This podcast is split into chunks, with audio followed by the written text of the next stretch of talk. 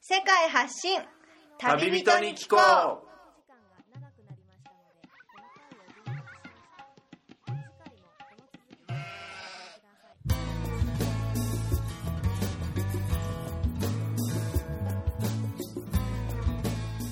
この番組は世界各地で出会った興味深い日本人の旅人にざっくばらんにいろいろなことをインタビューしていく番組です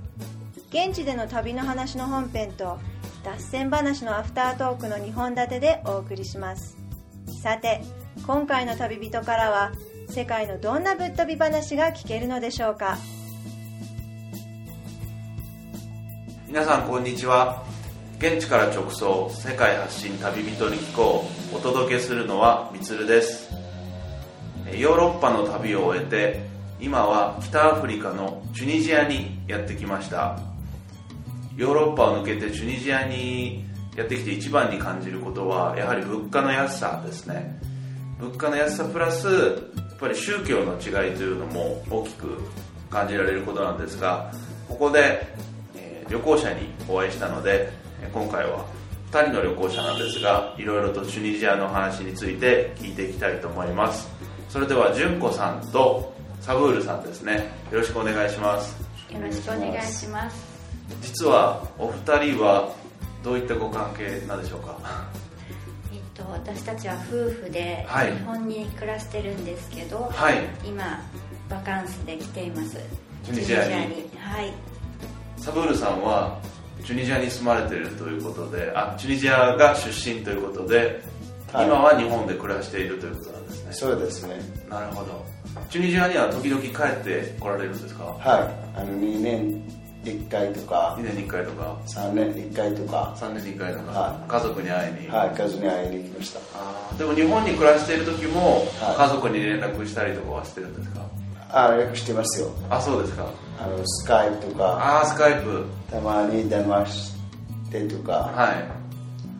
フェイスブックとか。あ、フェイスブック使えばね、すぐ連絡取れますからね。そうですね。で、今は旅行というかバカンスで、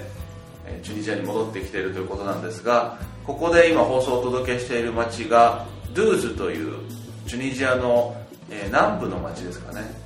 はい。ここから、はい、お届けしているんですけど、まあ、ズバリ砂漠の街ですね。そうですね。はい。じゃあこのチュニジアのドゥーズ、砂漠の街についてと他の街についてあといろいろな直色について聞いていきたいと思うんですけどチュニジアのこれ砂漠はいわゆるサハラ砂漠でしょうかそうですね、サハラ砂漠です。サハラ砂漠で、はこれは砂漠ツアーがあると思うんですけど、はい。えー、大体これ長くて何日ぐらいの砂漠のキャメルツアーであはの、あの、砂漠、ナクダで、あの、トゥア、長いのなんですけど、いはい1ヶ月半とか。一ヶ月半はそんなに長いのい。がはあるんですね、い。はい。実はあの僕は昨日参加しては今日帰ってきたばかりなんですねい。はい。 1泊2日でラクダに乗ってはその砂漠の中のテントでキャンプをしてはいご飯を食べてというふうに帰ってきたんですけど1ヶ月ラクダにずっと乗ってるんですかそれい、はあのーたまに乗って乗ったりとか、えたまに少しお隣歩くのとか、えでも毎日あの 8, 8から1 0キロメートルぐらい1日走る中なんですけど、えラクダにでも少しずつは長く行ったら、ええあの砂漠色がも変わるし、えそんなも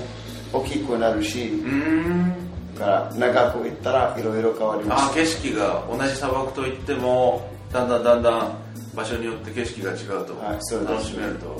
1ヶ月行ったらもう動物会うのできまできます。はいはいはできますいはいいろいろなものを見れるんですね、はい。あの、フォックスとか、フォックスとかあのキツネがー、いろいろ、いろいろ動物を見に見にできますよ。あそうなんですねそうですね。僕はこの1泊2日でもうすぐ帰ってきてしまったんですけど、はい純子さん日本人からするとラクダに乗る習慣ってあんまないじゃないですかないですね。あの股が結構 痛くなってしまってうんこれやっぱ筋肉がやっぱこの慣れてないと筋肉痛になってしまうというかですねこっち、はいこっちの人たちはみんな普通に馬とかラクダとかあ乗るの、もう多分小さい時から自然に乗ることに慣れてるんだろうなって思います子供であもは普通に扱ってたりするから、いえラクダをラクダそうなラんクでダすでねも馬でもロバでも馬でもロバでも馬でも そうなんですかそうですねああもう学校で教わってるとかそこまではいかないですかいやあのこの町の人ははい子供たちの時から、はいあのお父さんとかお母さんとかえ家族をみんな持ってあるから、ええ泣く子だ持ったりとかはい馬持ったりとか、えはいだから子供の時からもうみんななりましたあやっぱり、はい北テニジアの人はあ、えあんまり日本人みたいなえええあんまりなる長ほどく乗らないですよそうですねこっちは南の方だから、やっぱ馬とかロバとかをそうです扱うことに慣れてるとそうですねそうなんですかもう純子さんも何度かもう私はしょっちゅう馬馬もラクダも馬もラクダ乗っもてますはい馬も砂漠で乗るんですか砂漠あの観光乗馬みたいなのがあって、ええありますそうなんですか、私はお尻の皮向けましたけどあそうです か馬の方が扱い難しそうですね馬の方がラクダを引いてくれますもんねそうだけど実際乗ってみたらえ日え本で考えてた乗馬よりも結構簡単っていうかあ簡単なんですか馬ってええお利口さんだなと思ってあそうですか、うんこう手綱離してもえちゃんと前のあの馬使いとかの後ろをちゃんとついていったりとえかええちゃんと歩いてくれるからあそうなんですか暴れたりしなか暴ったれですかたりしなかったあ一回ちょっと暴れたことがあったけあーどどうにか馬もラクダも乗ってみると意外とあの高いですよね高い、あのあんなに高く高い位置の乗り乗り物に普段乗らないんでちょっとあのその高さに最初驚いてしまいますけど、今はちょうど時期じゃないですけどここのドゥーズでサハラフェスティバルですかはいあのサハラフェスティバルは、はいあの12月毎年12月はい、はい It's- 毎年12月あるんですけど、えあの大体決まってないけど、ええほとんど23日とか、ええ25日とえか、は4日ぐらい、い4日間ぐらい、ああの世界で来るのあの中国からとか世界中からアラブ人とかえサウジアラビアとえか、はいはいリビアとか、ええいろんなここに来るの、国の人たちが、はあい、ー世界ででそこで馬を走らせたりあのラクダだったりナッコダだったりとか、ええオマー走ったりとか、ええあの音音楽とかも昔のサハラ砂漠の音楽とかあのいろんなありますよあのお祭りですね結婚式昔のあ結婚式学校式もあるし、え映画とかえ、えいろいろありますよサハラあそうなんですかテニジアのだけじゃなくて、ええ世界でだからテニジアのサハラ砂漠の文化なんですけえはど、いはいあとはあのほいろんな国の文化も出したりとうーんチュニジア以外のか、はあそうなんですかそれが有名な場所ですよねこのトゥーズはいはそうですね1年で一番盛り上がるあ一番観光客も集まる、うん昨日砂漠に泊まってきましたけど夜結構冷えるじゃないですかフェスティバルの時も砂漠にみんな泊まったりするんですか、い、はい、ああかなり寒いですねあの泊まるのはえいろんなえ人が、まあホテルだったり、はい、ホテルだったりとか、まあ、中にはキャンプする人もそうですねああまあでも1日2日ぐらいだったら砂漠で、まあ、結構砂混じりになりながらキャンプする体験もね日本ではなかなか味わえませんからいいかと思うんですけど、ちょっと1ヶ月乗り続けるとか 考えるちょっと足の筋肉がねついてきたりやっぱ慣れてきたらまた違うんでしょうけども、うん なんか前来た人が言言ってましたけど日ええ本人の女の人が、えあそんなの見たらちょっと悟りが開けるかもっていうあそのぐらい厳しい修行のような。そなかなかちょっとね慣れてないとまあでも楽しいといえば楽しいんですけうそどうかもですね、うん1回ぐらいは、まあ、5日ぐらいとか挑戦してもいいかなとは思ったりそうもですよねするけど、思ったほど1泊2日だったら高い値段値段でもないですからねそうですね砂漠にでも行く時に注意した方がいいのはやっぱりあの帽子だったりあの、はい砂漠行きの時は、はいテルバンあるんですけどはいってる学校やったりああーの風のたまにとか、はいちょっと寒いとか、ええあのテルバン大体3メートルとか2メートルとかあの布のことですかね多分はい多分よく砂漠のラクダ使いの人が巻いてますね、はあれでやっぱ日焼けというかあと半袖とかじゃなくてやっぱ長袖も着たりしていそうですねね日に当たらないようにということであとカメラとコンタクトレンズは気をつけた方がいいですね砂ですか、砂私カメラ今回1回壊れましたああそうですか気づかないうちにいっぱい入ってそういっぱい入ってて、えあの電源がオンとオフできなくなっちゃってあそこまで、あカメラのあのレンズがレンズがしま戻うらとないそれはちょっと気をつけた方がそうコンタクトレンズコンもタクトレンズも目が痛くなっちゃ痛ういですあー痛いなるほ私ど私入ってないけど、えあのたまにいるんですよコンタクトレンズで行く人が、はいはいはいはいすごいもう目が大変ってなってるからそうでしょうね水も基本的にないですかね砂漠のところとこにも、はまあ、ツアーで行けば、まあ、ご飯だったり水だったりはあると思うんですけど、は基本的にはそういうそういう文明の生活とはちょっとかけ離れた、まあ、結構いい思い出にはなると思うんですけどねはいそれにしてもサブルさん日本語上手ですよねい、はい、あの日本に住んではいいますから、は毎日日本語を勉強してたんですけど いそうですよね だから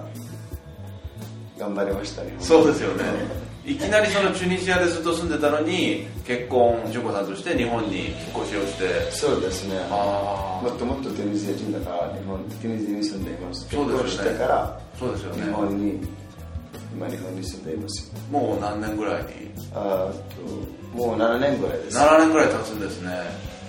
日本にいきなり行って一番ショックだったことってびっくりしたこと驚いたことってあ日本でですか、はいまずサプライズしたこ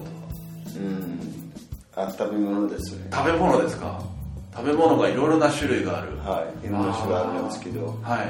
生も美味しいはいその中でも好きな食べ物とかってありますかあありましたはいおどんとか好きあうどんが好きなんですかあのはい寿司も好き寿司も好き ですかはいとだし巻きとかだし巻き卵です かだし巻き卵すごいお気に入りで今回も、はいだし巻き卵用のちっちゃいフライパンをあ四角いやつ四角いやつを持ってきてますああこっちを作れるようにそうですかいやさすがに納豆とか梅干しとかあ納豆はあんまり好きじゃないですよ酸っぱい梅干しもやっぱり慣れないで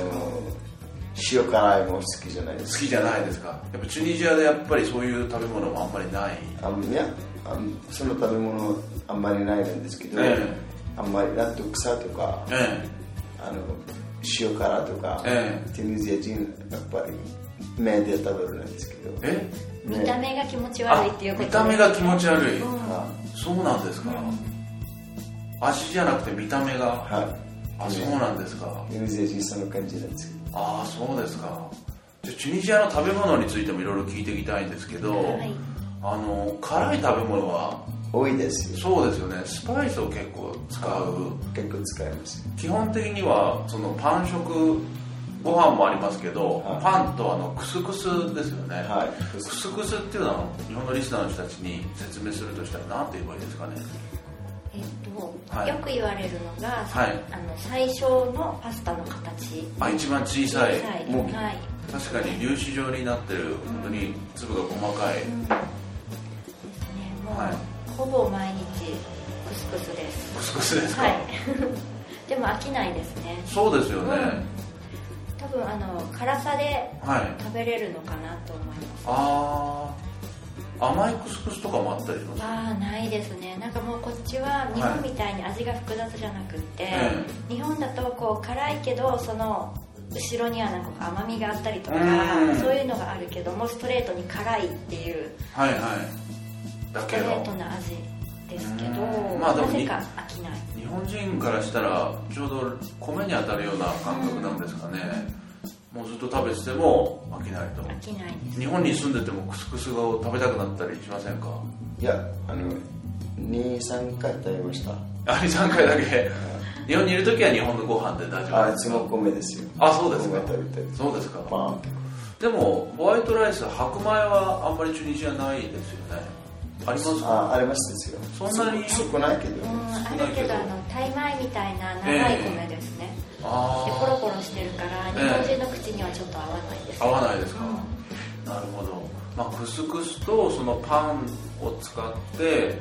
代表的ななんていう料理ですかねあのオジャーですかあオイジャとか、ええアテネジア料理ですチかュニジア料理ですねオイジャとかええコスコスとか、ええパスタもありますよえマカロニとえかあマカロニも結構使ってますよね、はあのスープも使ってあとあのラブラビっていうラブラビはい、パンを細かくちぎってその後にあれは何をかけてるんですかねあれはお店によって多分いろいろ材料があると思うので、スープをかけてあと卵を入れたりひよこ豆 をそう塩そう小豆のだしだしですよねそこにあのクミンとか、はいい、くつかスパイスを入れてあと辛いあのヘリサカリッサハリッサというあのスパイスを入れてその上に半熟卵を落としたりしますよね、卵を入れると辛いのがちょっとまろやかになって、はいそう食べやすいですねあれはチュニジア特有の料理ですね独特だと思いますだから初めて行った人はいきなりパンと丼渡されても、あそうなんですよな ね何なんだろうってそうパンをそれを手で細かくちぎってまたお店の人に戻してその後にスープとそれを入れてそうです自分でかき混ぜて食べるとあれはでも一度は食べてみるといいですねあとどんな料理ありましたかねあのブリックとかああーのドリンクはおすすめです揚げパン揚げパンというか揚げた揚げあの春ー巻きこっちで言うチュニジア風春巻き春巻きって言ったらいいかな、まああの形はなんていうんですかね半月ぐらいの大きさで、まあ、スナックというか、まあ、まあ春巻きですよね中に卵とか入ってたり軽食で、まあ、あとサンドイッチも多いですサンドよイねッチとキフタもありますキフタはどんな料理でしたかね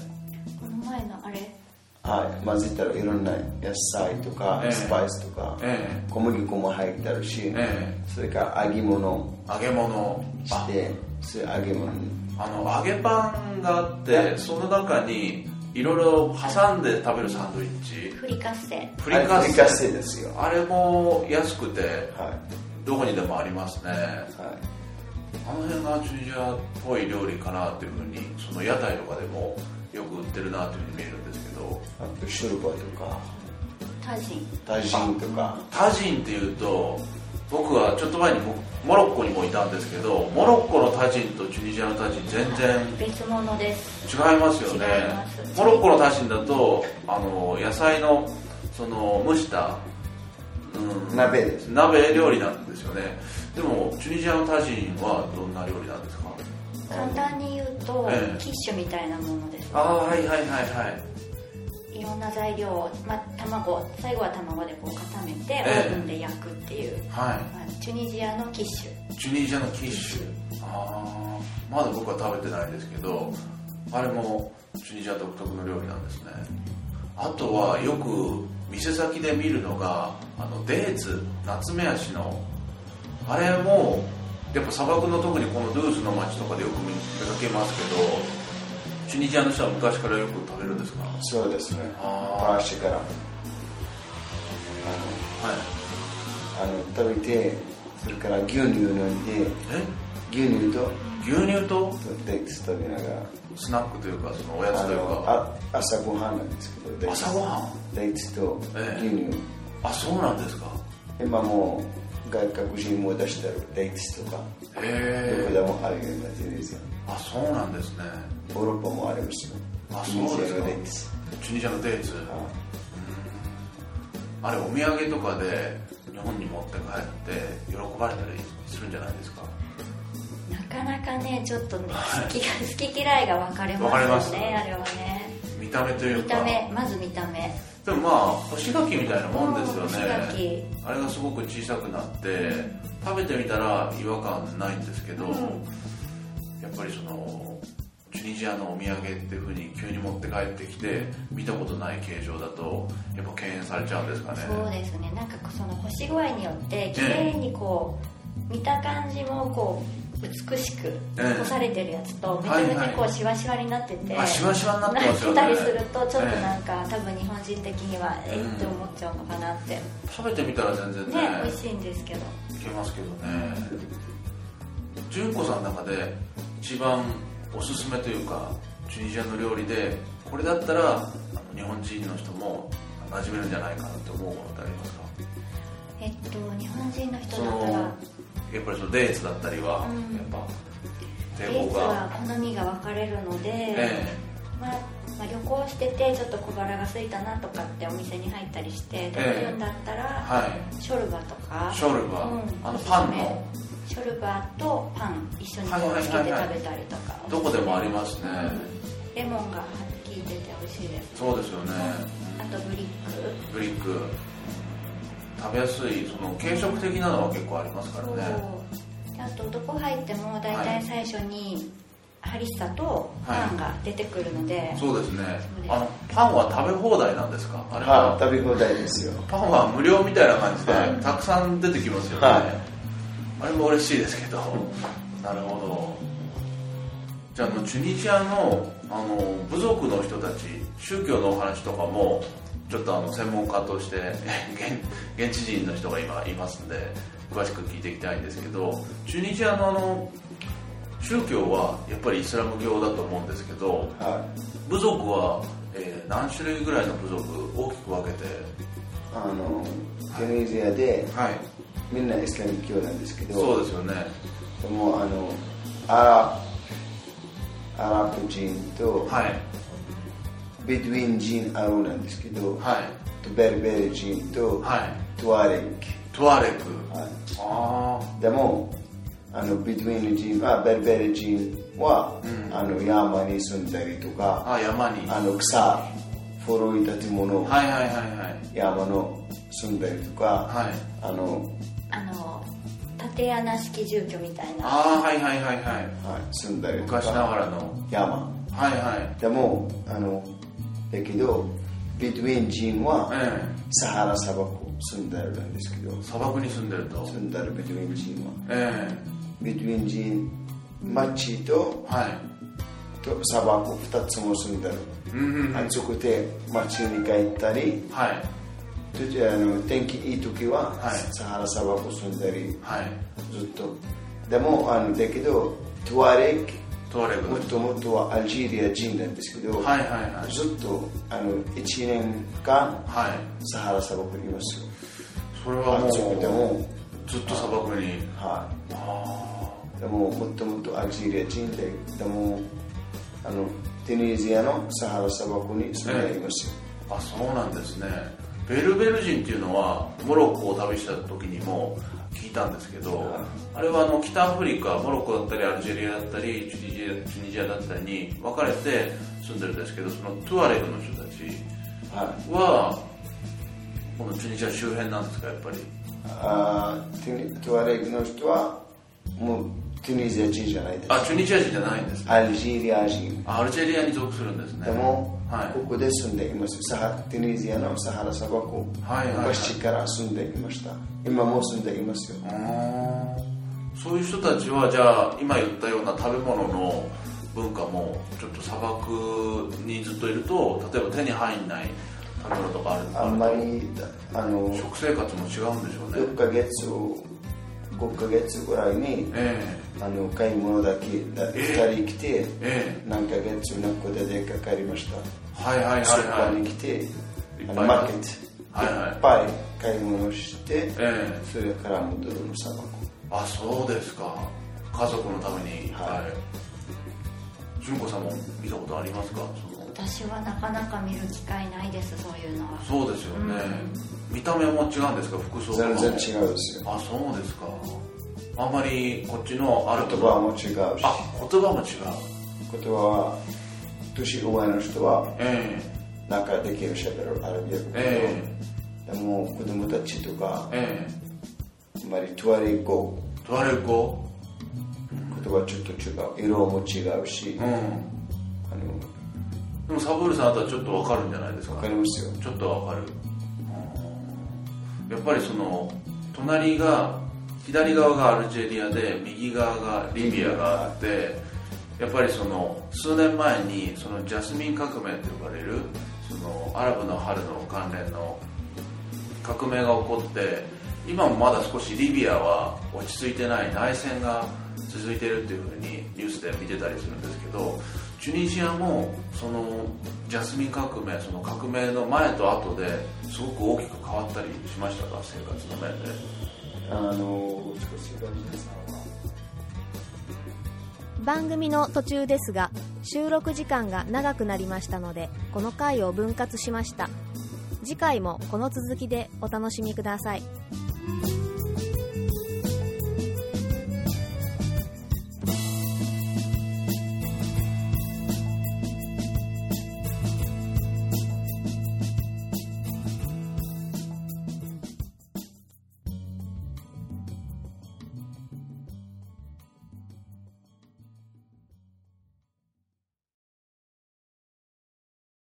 この番組はバックパッカーを応援するたびたびプロジェクトの提供でお送りしました。